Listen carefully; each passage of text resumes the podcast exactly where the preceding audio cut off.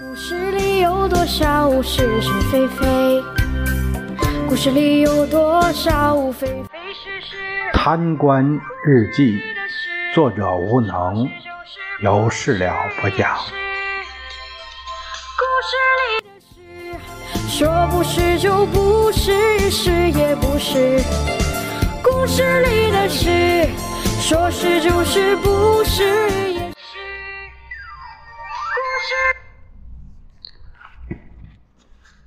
老家村支书打来电话，说是老李头在监狱待了一年多了，是他本家叔叔，看能不能提前释放出来。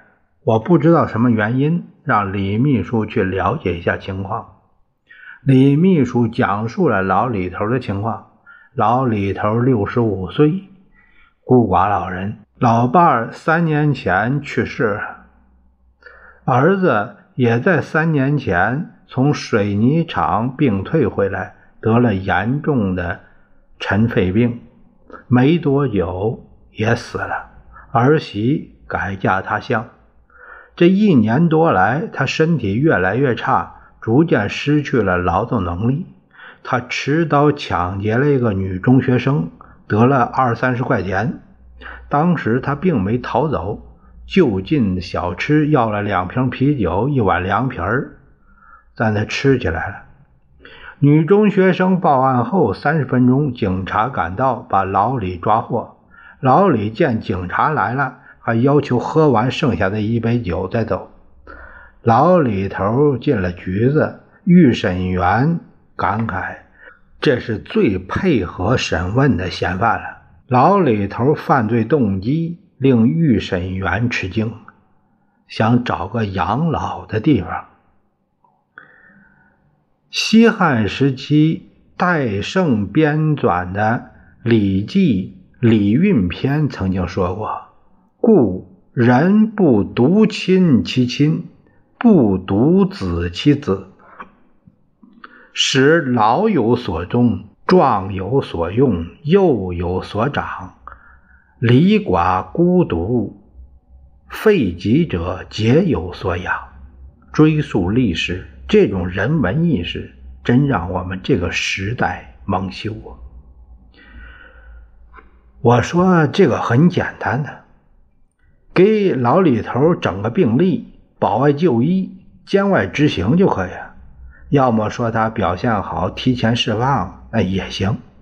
我交代李秘书。让司法局长甄局长办一下。本来案子也不大，初中动机也不恶，提前释放就完了。甄局长办事很快，不但把老李头按表现好的理由释放，还根据狱警的反映，给老李头安置在了向阳敬老院，保障他衣食无忧，过上幸福的晚年。重阳节那一天，我特意选了向阳敬老院进行节日慰问，问到了老李头。起初，工作人员不知道是哪一个老李。一说起做过监狱的老李，那都知道，他大号叫李盼明。因为因为我离开家乡早，对一些老人不怎么认识。工作人员把他叫到我跟前，按邻里。辈分，我得叫他老爷。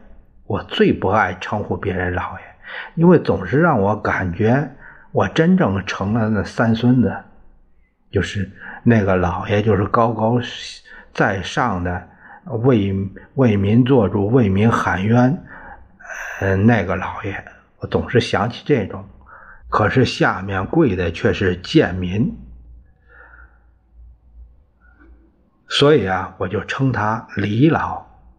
李老倒不拘谨，看上去很精神，说话也干脆。我坐在藤椅上，他坐在我对面的小凳子上。李老，呃，现在生活好吧？还好，还好。我听说您的特殊行为都是我们做的不够啊。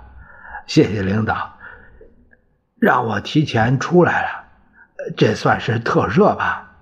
要是说起来，我更愿意待在监狱里啊！他的话让在场的陪同人员好吃惊。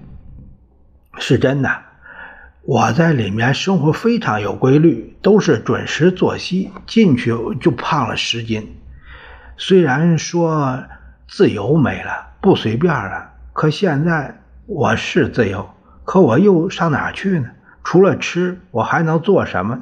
况且这儿的伙食跟那儿没法比。那些狱友听说我犯事的原因，都同情我，都特别关照我。说真的，我好想在里面的生活。领导，你再让我进去吧。这番话让我好尴尬。我看了一眼敬老院的戴院长，他的脸儿都绿了。说不是就不是，是也。